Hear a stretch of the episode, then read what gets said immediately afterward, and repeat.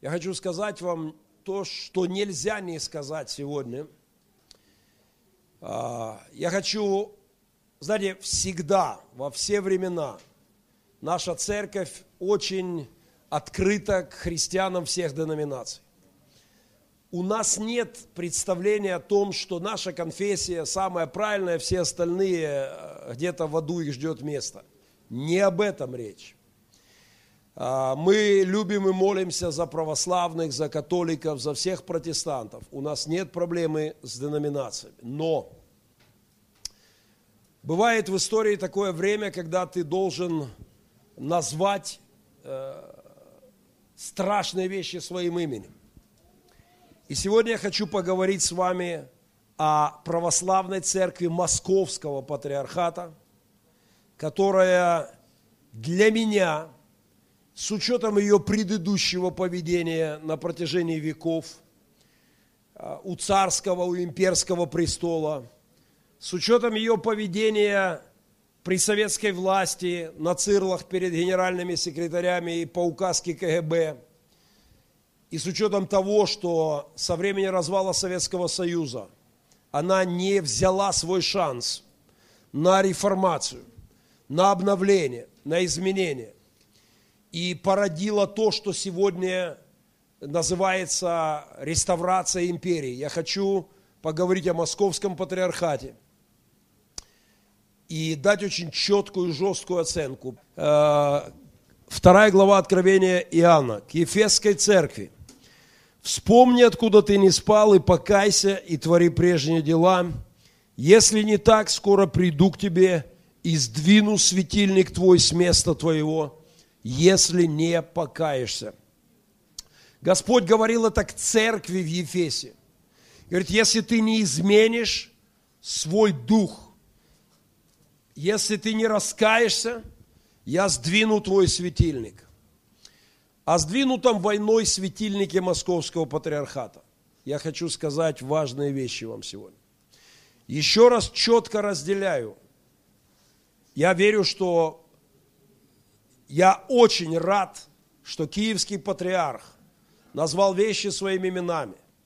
И еще в начале этой войны сказал Путин одержимый демонами человек. В него вошел бес, развязав эту братоубийственную бойню. В отличие от Киевского патриархата православного, Московский патриархат молчит, а чуть позже мы увидим, является соучастником и, с моей точки зрения, главным виновником и инициатором того торжества бесов, которое сегодня мы наблюдаем – частности в войне на нашей территории. 20 лет назад я написал книгу. Я не издал ее, потому что мне показалось, что это важно, но, но может быть не так уж и актуально. На днях перелистывая ее, перечитывая ее для себя, восстанавливая тезисы, я просто понимал, что у меня волосы шевелятся. Это абсолютно оказалось пророческой книгой. Потому что то, о чем я говорил в ней, если православная церковь не реформируется на Руси, если она не возьмет свой шанс, который Бог дал ей во время перестройки, если она не откроет для Евангелия, не станет нести людям Евангелие, не станет источником мощного духовного подъема в обществе – то Россия зайдет на следующий круг имперской демонической идеи. К моему сожалению, буквально по пунктам, по тезисам, все то, что я говорил 20 лет назад в этих рукописях своих, сегодня становится реальностью. Моя, моя книга должна была называться «Назад к Святой Руси» или «К вековой гнили и плесени». Это жесткое полемическое название состоит из двух фраз, которые я услышал в один день. Никита Михалков, прекрасный режиссер и отвратительный имперский идеолог. Он один из идеологов войны сегодня в Украине. Он один из тех людей, кто идеализирует а, православную церковь, погрязшую в коррупции, преступно молчащую на протяжении веков – явившуюся причиной огромных бед и в прошлом, и сегодняшнем дне. Он воскликнул в тот день, мне попалась какая-то репортаж с телевидения, это был, была партия «Наш дом Россия», и из-за трибуны он кричал «Назад к Святой Руси!» Я пойду туда, куда меня поведет Святая Русская Православная Церковь. Он имел в виду, что России нужно очнуться от коммунистического кошмара и вернуться вот в то состояние дореволюционное якобы Святой Руси. В этот же день я дочитывал произведение православного протеерея, удивительного человека, прекрасного человека, который жил до революции и писал эту работу перед революцией. И вот цитата, которую я прочитал в тот день, в которой должна обличать власть имущих, а не в обнимку с бандитами, в обнимку с братоубийцами, в обнимку с, с коррупционерами, просто помалковать и устроять свое земное царство. Церковь на Руси перестала быть церковью.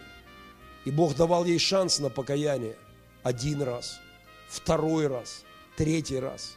И она с завидным постоянством а, отбрасывала эти шансы. Сегодня то, что происходит в Украине, а, Бог сдвигает светильник Русской Православной Церкви Московского Патриархата. Еще раз подчеркну, что это не касается всего православия. А, я говорю именно об имперской церкви. Мы дружим, молимся, что-то делаем вместе с православными Киевского патриархата. Сегодня, когда я отвечаю людям на вопрос, а какая у вас церковь, а что, какая у вас деноминация, я все время говорю, для нас деноминация не такой важный вопрос. Мы верим, что все, кто любит Господа, служат Богу и людям, наши братья. Но кроме московского патриархата. С ними у нас нет никакой коммуникации. Они считают себя единственно верными, а, единственно правильными, единственно святыми, а всех остальных погибшими и заблудшими. На самом деле все с точностью до наоборот. Позвольте несколько тезисов а, сегодня помянуть. Во-первых, я подкреплю свою позицию – и я не только один так думаю, да, а громадное количество людей в истории России обвиняли православие в отсутствии реформ и говорили о том, что православная московская церковь является трагедией для России. А, Иван Ильин, когда Ленин, придя к власти, подписывал э, лично, собственноручно, заполнял список людей на высылку, чтобы выбросить их из советской уже России. Он сам писал этот список. Под номером один он поставил этого мыслителя российского. Его вызвали на допрос перед тем, как выкинуть с несколькими сотнями лучших людей России из страны. Ему задал следователь вопрос, как вы относитесь к советской власти? И судя по архивным записям, рука следователя дрожала. Он писал так – Э, вот что сказал Ильин. Я, отношу, я считаю советскую власть исторически неизбежным оформлением великого общественно-духовного недуга в России на протяжении столетий.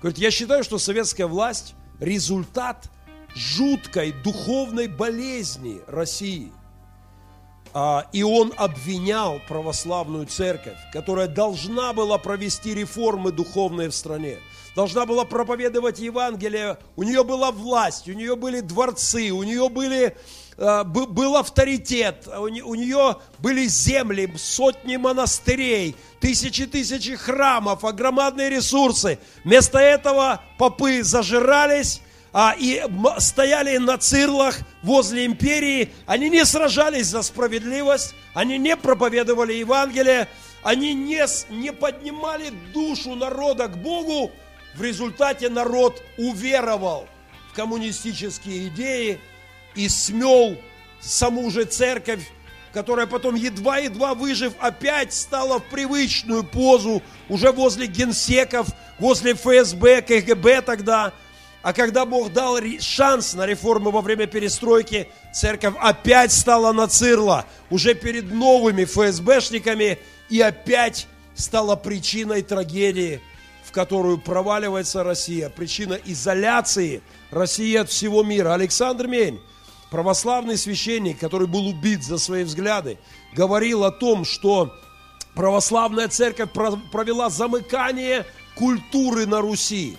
И это опасное замыкание, которое ведет страну к катастрофическим последствиям. Он обвинял свою же православную церковь. А, он говорил о ее жуткой вине. В частности, он бывал в протестантских храмах и говорил нам, пред лицом протестантов при, э, приличествует покаянное настроение. Нам нужно во многих вещах раскаяться, нам нужно обновиться и провести реформы в церкви. А, огромное количество русских людей – говорят о вине церкви.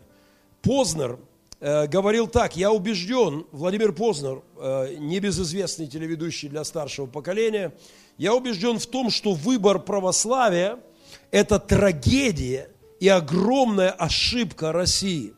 Он многократно обвинял церковь, православную церковь в катастрофе. Он говорит, я считаю, главная причина трагической истории на Руси – это православие. Нереформированное, московское, послушное то царям, то генсекам, то президентам, ФСБшникам церковь, которая ответственна за духовную трагедию народа.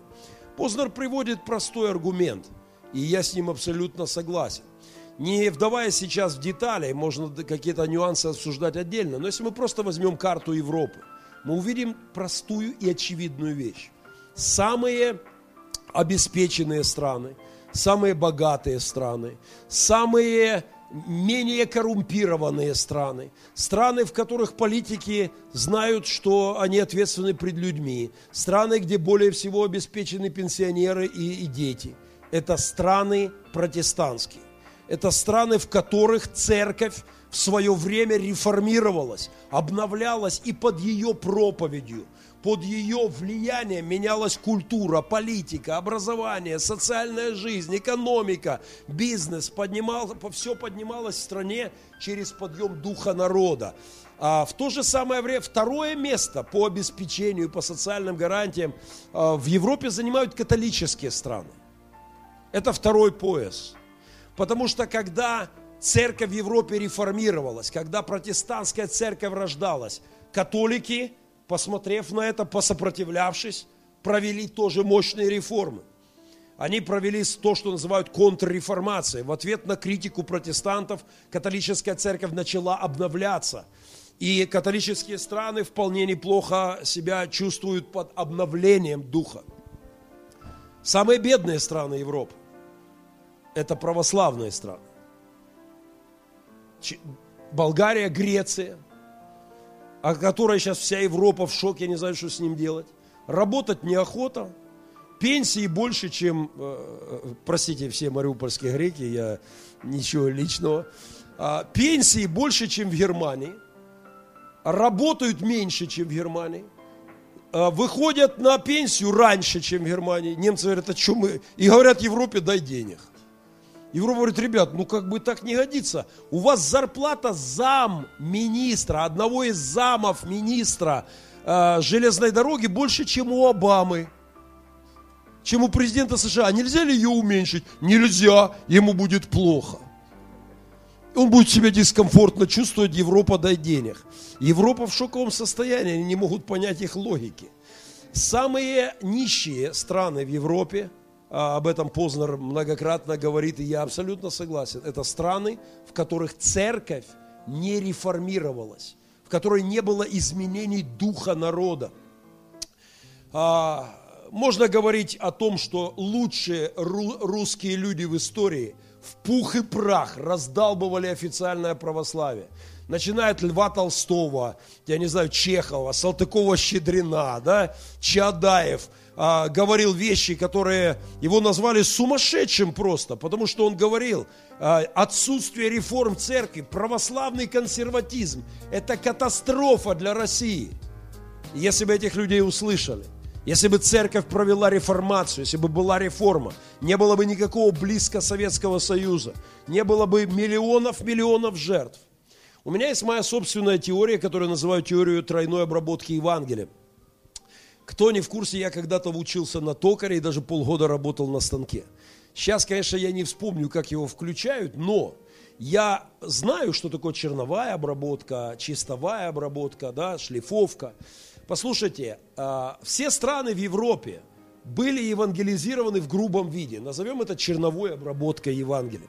Целые варварские народы склонялись перед Христом и в очень грубом виде становились христианскими народами. Но Европа не остановилась на этом. Церковь поднялась и обновилась в реформации, в огромнейшем явлении под названием реформация. Церковь обновила свой дух и подняла свои страны. Это не случилось а, с православной церковью. Это произошло в протестантизме, он родился во время реформации. Это затронуло католический мир, который провел контрреформацию, чтобы не выпасть окончательно. Но этого не случилось в православии. Православная э, Русь не евангелизирована. Один из историков сказал, в России не было благовеста благовествования. Благовест, звон колоколов был, а благовествования не было. Россия – страна непрочитанного Евангелия. За тысячу лет власти, а, колоссальных ресурсов православная церковь не дала людям веру. Она дала обряд, она дала литургию, она дала сложную, непонятную религиозную мишуру, она не дала Евангелия. И в этом ее колоссальная вина – а, мне сложно сегодня это все, ну хотя бы какие-то короткие тезисы. У меня претензии не только к православной русской церкви, у меня претензии к моим братьям-протестантам, которые перестали быть протестантами в России. Я называю их, мой собственный религиоведческий термин, протестанты московского патриархата. Вчера я попал в одну компанию, возвращаясь из Демьяновки, я заехал в гости к пастору, где была группа служителей. И там были служители из России. И, конечно же, мы вступили в спор. И они мне говорят, ну мы, мы помалкиваем, мы не лезем в политику. Я говорю, вы не в политику не лезете, вы понятие церковь придаете. Если вы молчите против коррупции, если вы молчите против братоубийственной войны, войны, если вы не можете назвать аннексию аннексией, а, войну войной, преступника преступником, то вы не, не лезете в политику, вы не лезете в этику, а церковь, которая не касается этики, перестает быть церковью. И она оказывается в опасном положении светильника, который Господь может сдвинуть. А, Украина имела хороший шанс на реформацию.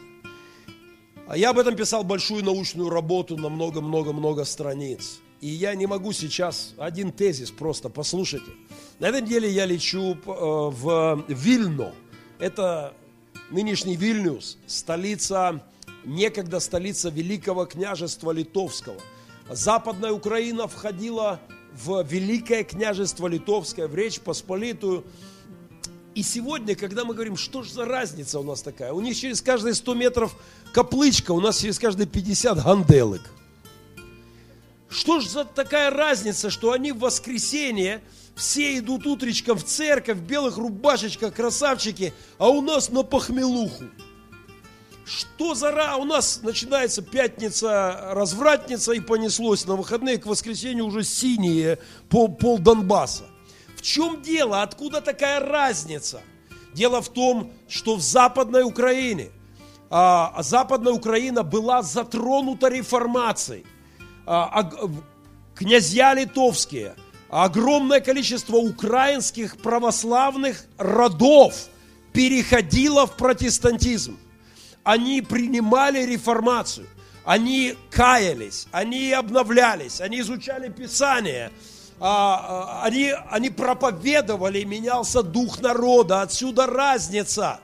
Когда ты переезжаешь в границу с Финляндией, и вдруг понимаешь, что ты как на другой планете находишься. А потому что все по-другому. Потому что другой дух народа.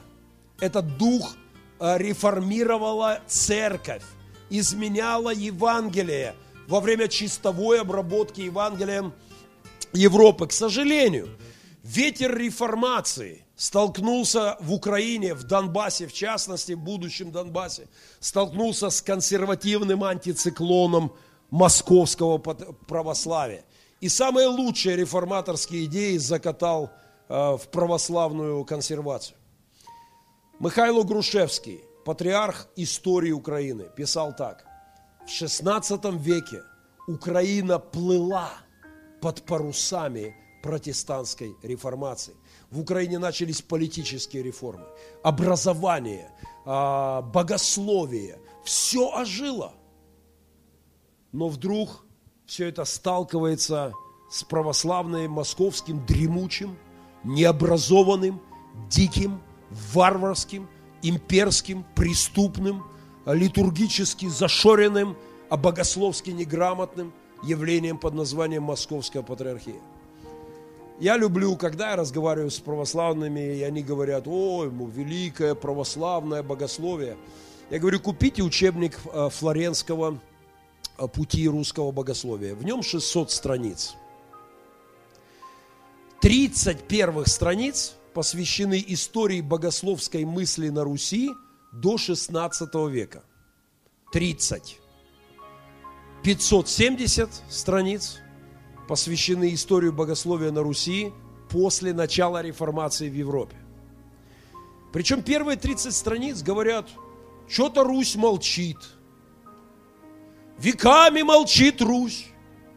Европа богословствует, спорит, изучает Писание, анализирует, проповедует. Русь молчит.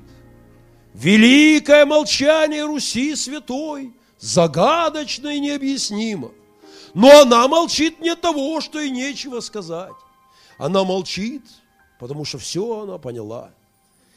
А на самом деле это был просто кошмар. Здесь не было вообще христианства. Оно начинает рождаться, оно было в очень грубом виде. И только в столкновении с реформацией начинает хоть как-то шевелиться православие. Но, к сожалению, все добрые ветра перемен – она закатывает православная московская церковь в консервацию. Она свертывает все это.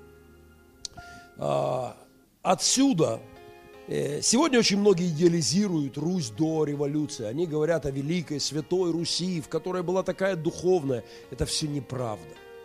Русь была одной из самых э, несправедливых стран.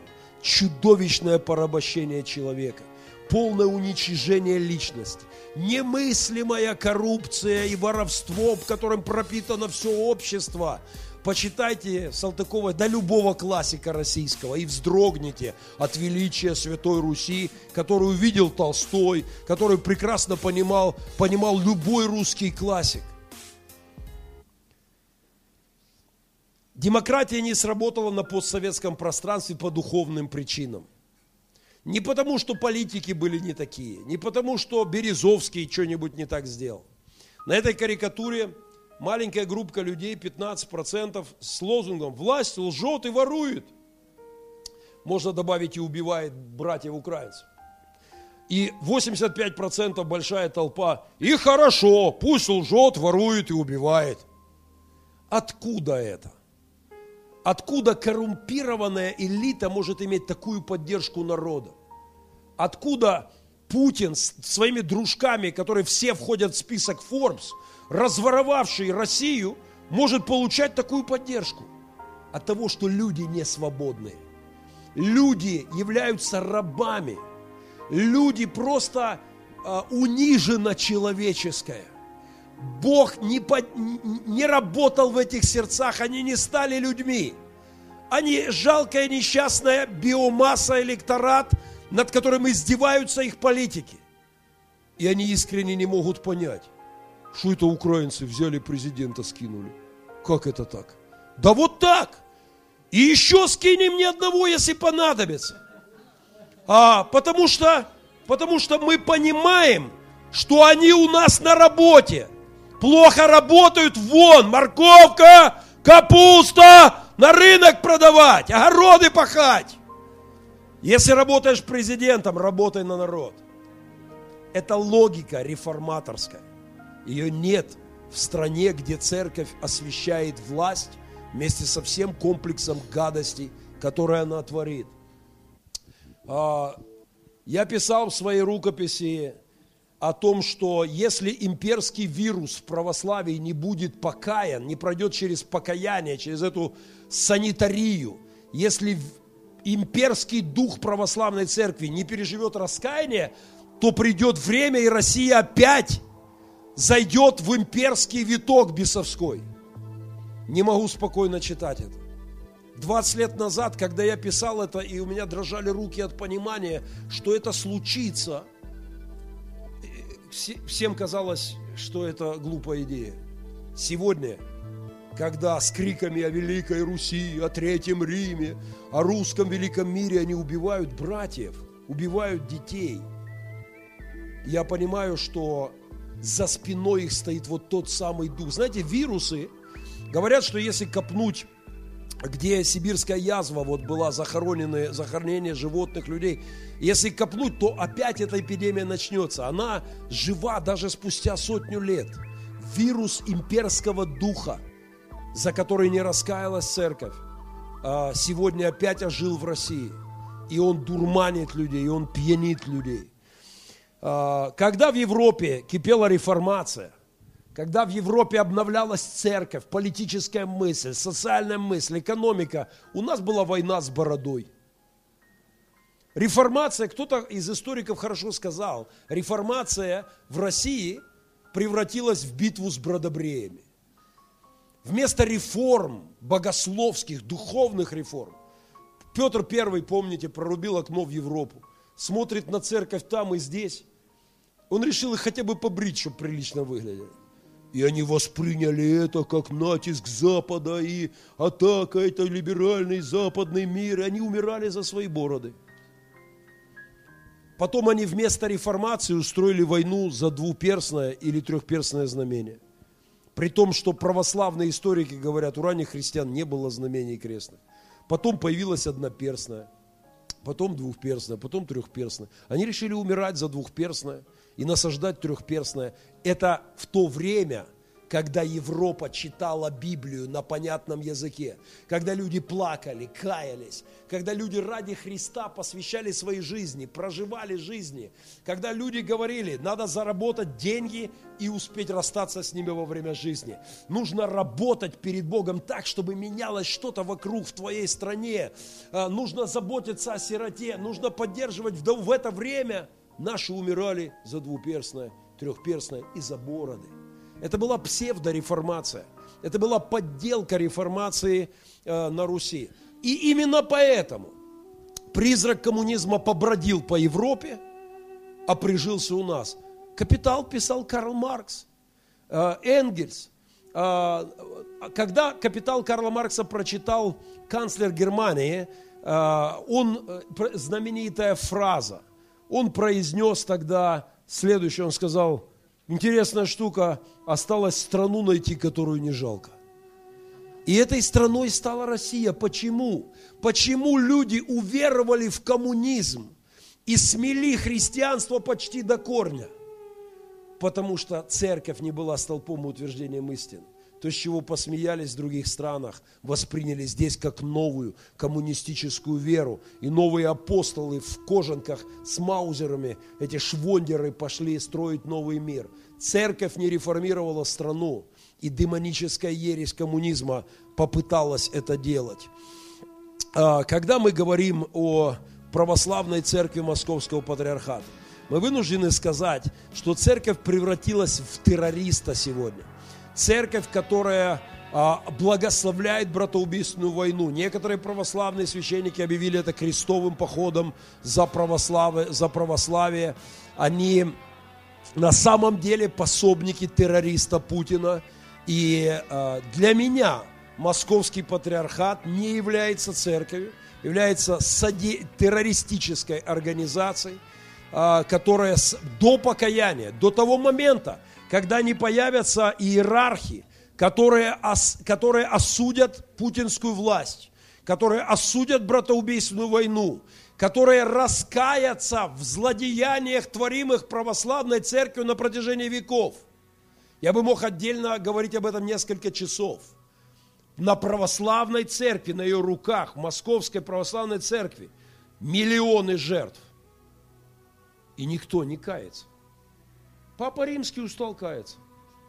Постоянно кается. За гонение на протестантов каемся.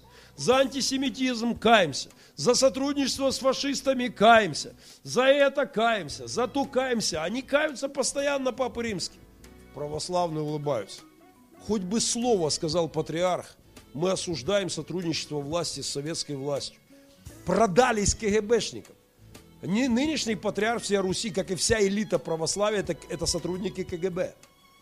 Это, это сотрудники службы безопасности Советского Союза. Ни один выпускник семинарии до начала перестройки не мог занять ни одну должность без сотрудничества с КГБ.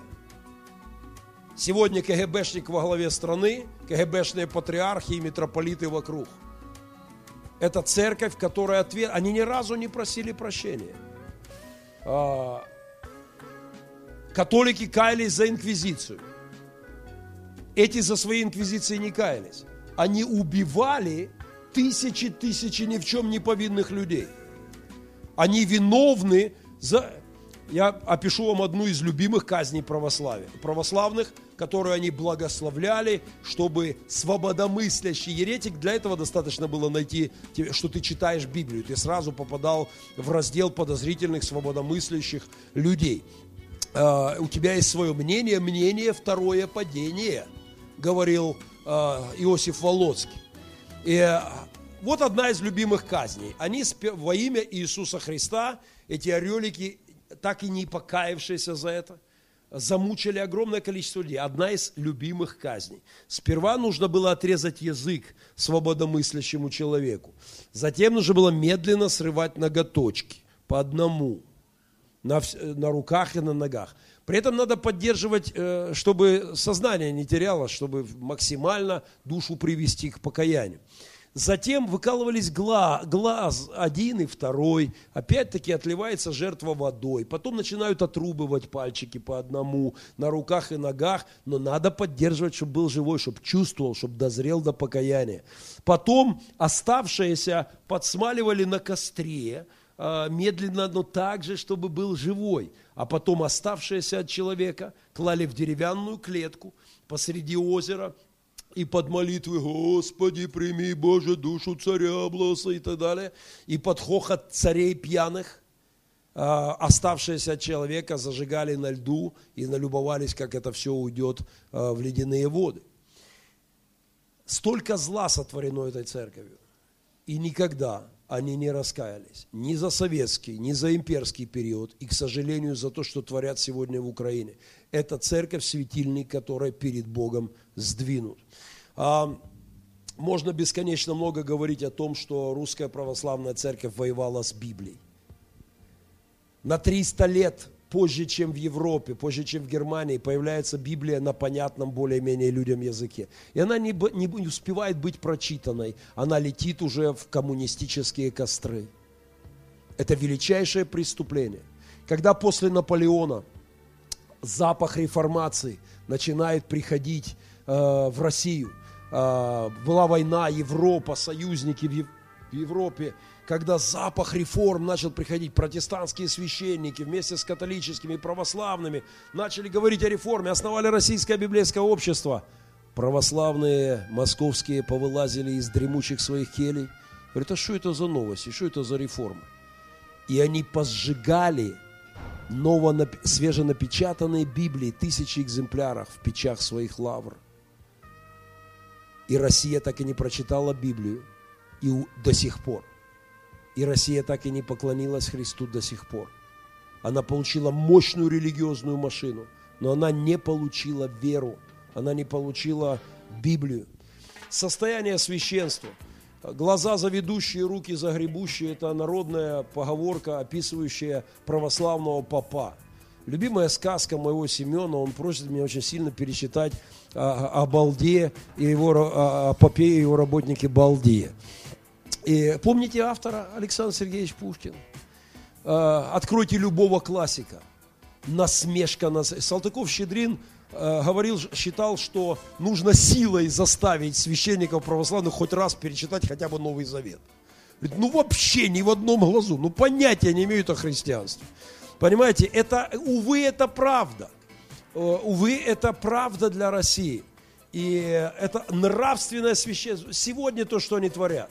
Зажравшиеся попы в майбахах, э, гомосексуалисты, епископа, которые носятся носятся на майбахах по Москве, пьяные, сбивают людей, и, и как-то правосудие как-то их обходит.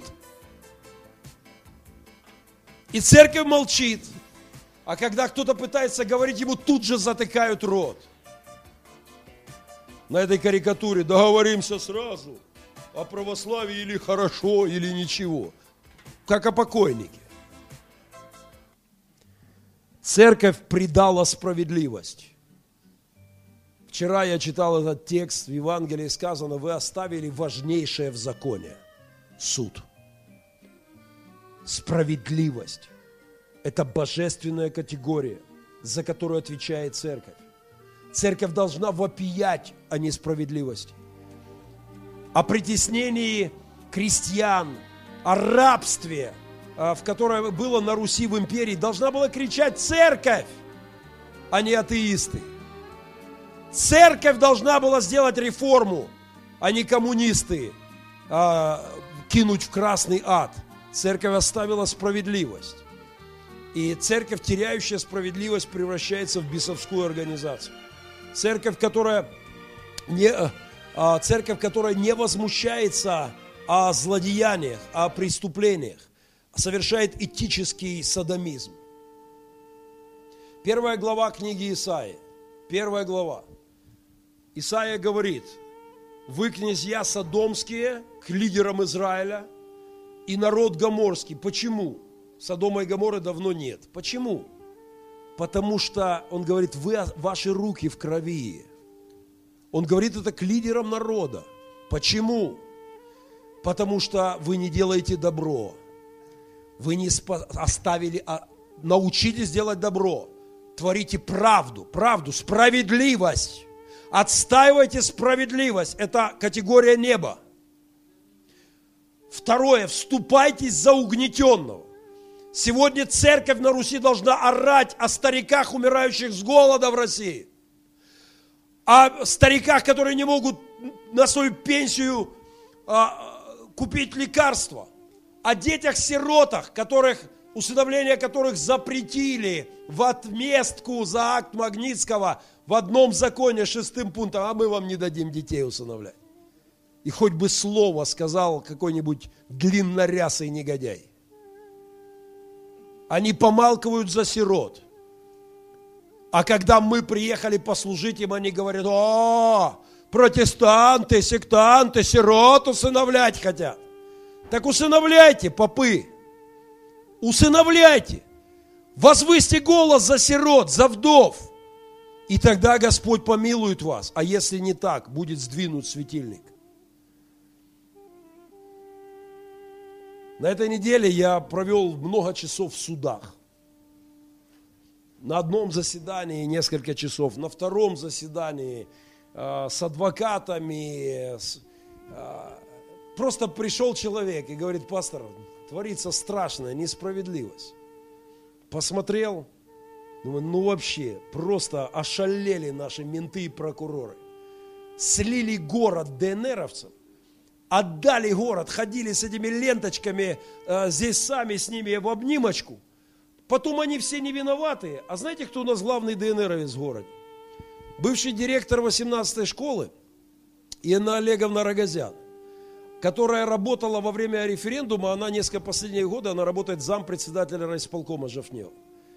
Ее арестовали неделю назад и бросили на нары. Ей паяют 12 лет особо тяжкого преступления. Знаете за что?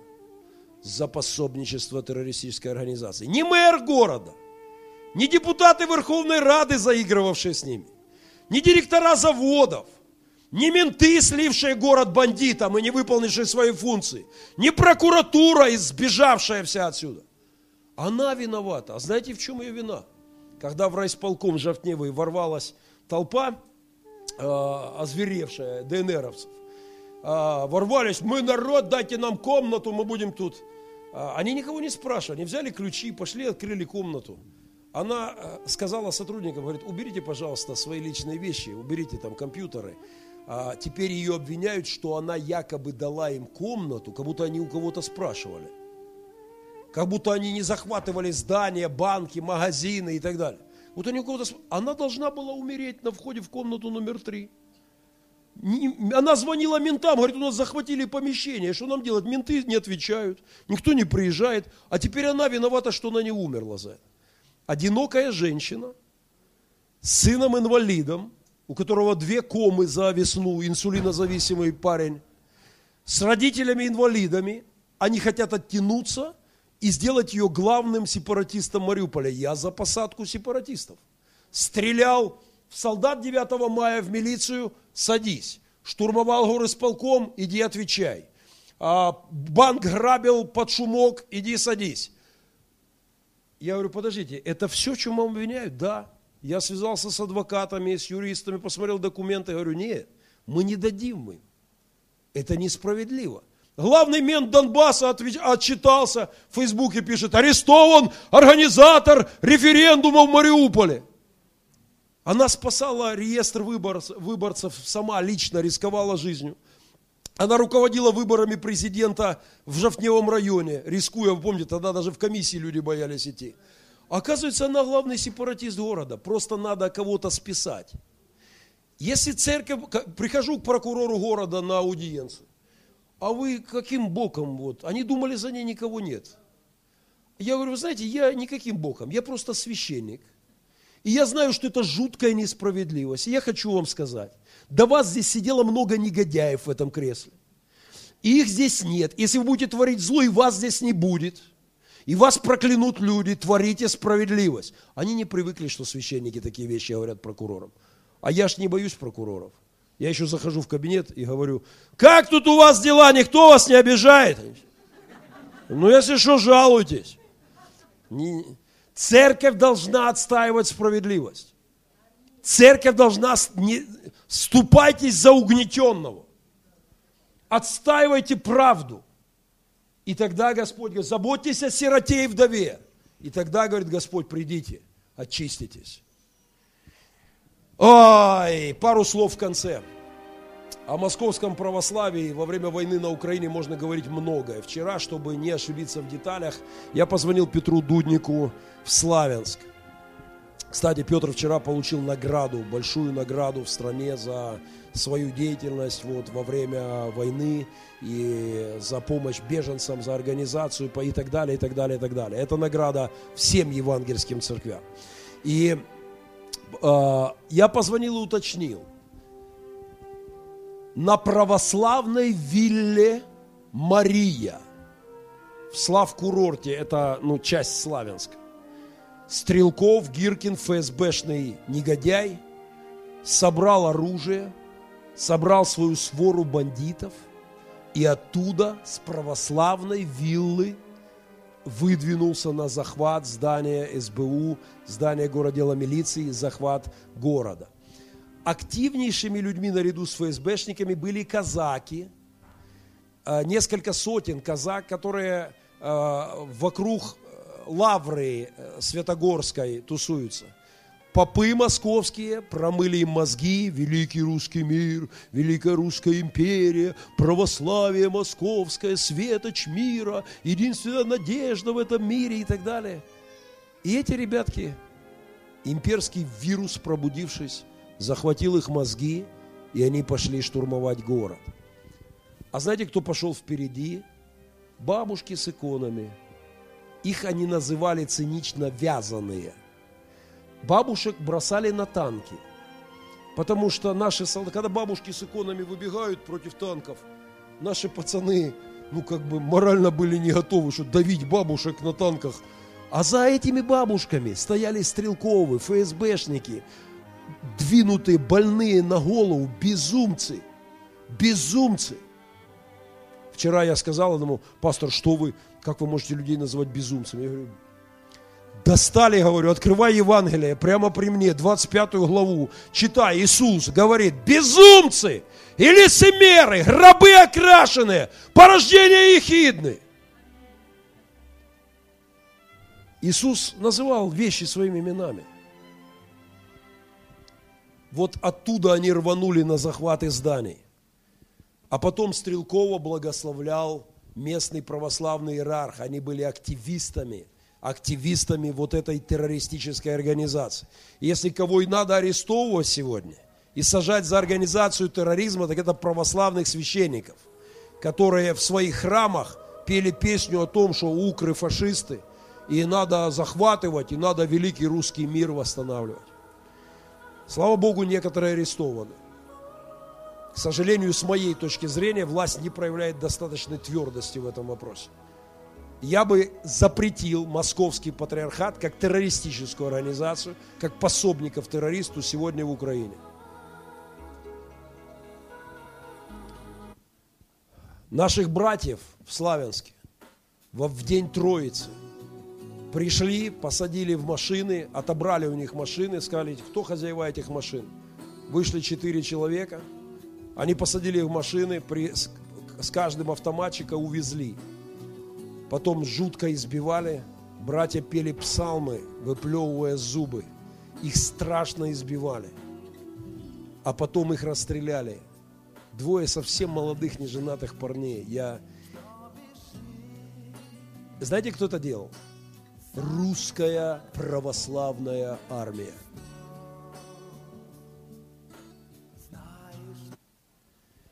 Я читал репортаж, я обещал как-то выложить его, я выложу. Репортаж православного человека, который побывал в Славянске после этих событий. И он говорит, я всегда посещал православную церковь Московского патриархата. И он описывает в Славянске свое общение с православными и с протестантами. Я бы назвал этот заголовок, а, он назвал его «Восхождение». Я бы назвал заголовком этой статьи сдвинутый светильник. Потому что он явно стоит на стороне евангельских христиан, видя их справедливость, видя их позицию и видя безумие, которое творили лидеры Московской церкви в Славянске, э, вдохновляя убийц, благословляя убийц. В двухстах метрах от этого храма в Славянске находится здание СБУ. В этом храме благословляли знамя ДНР, благословляли Стрелкова, а, в двухстах метрах э, здания СБУ, где отрезали уши, спарывали животы, пытали, убивали, истязали.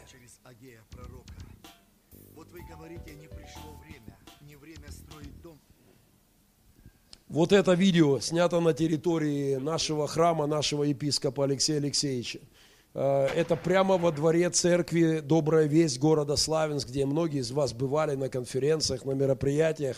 Они стреляют из ноны, э, из пушек по украинской армии.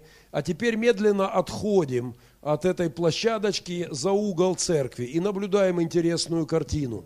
Э, если чуть громче, сделайте чуть громче. Громче.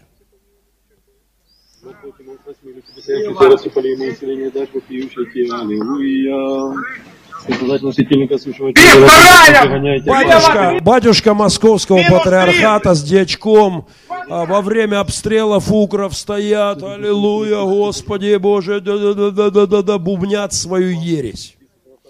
А, эти люди должны отвечать. Вот это пособники терроризма, это бандиты, идеологические и духовные. Живая церковь оживляет общество. Мертвая религиозная организация отравляет его. Дорогая церковь добрых перемен, а, реформация в Украине только начинается. Ее никогда не было. Нам нужно проповедовать Евангелие. Нам нужно любить Бога и людей. Нам нужно говорить правду. Нам нужно вступаться за неспро... против несправедливости за угнетенных. Нам нужно защищать сироту и вдову. Это обязанность церкви. Нам нужно нести реформацию в нашу страну. Чтобы мы могли стать нормальной нацией, нам нужен обновленный дух церкви. Сегодня многие люди уходят из московского патриархата. Я слышу все больше, статистика очень серьезная. Все больше людей понимает, мне не по пути с церковью, которая благословляет убийц моего народа, благословляет несправедливую войну, аннексию, которая стоит с ФСБшниками рядом и сама в ФСБшных погонах по прошлой жизни. А, и это хорошо. Но я хочу помолиться вместе с вами за православную церковь сегодня. Им нужно aggiornamento. Это итальянский католический термин осовременивание, обновление.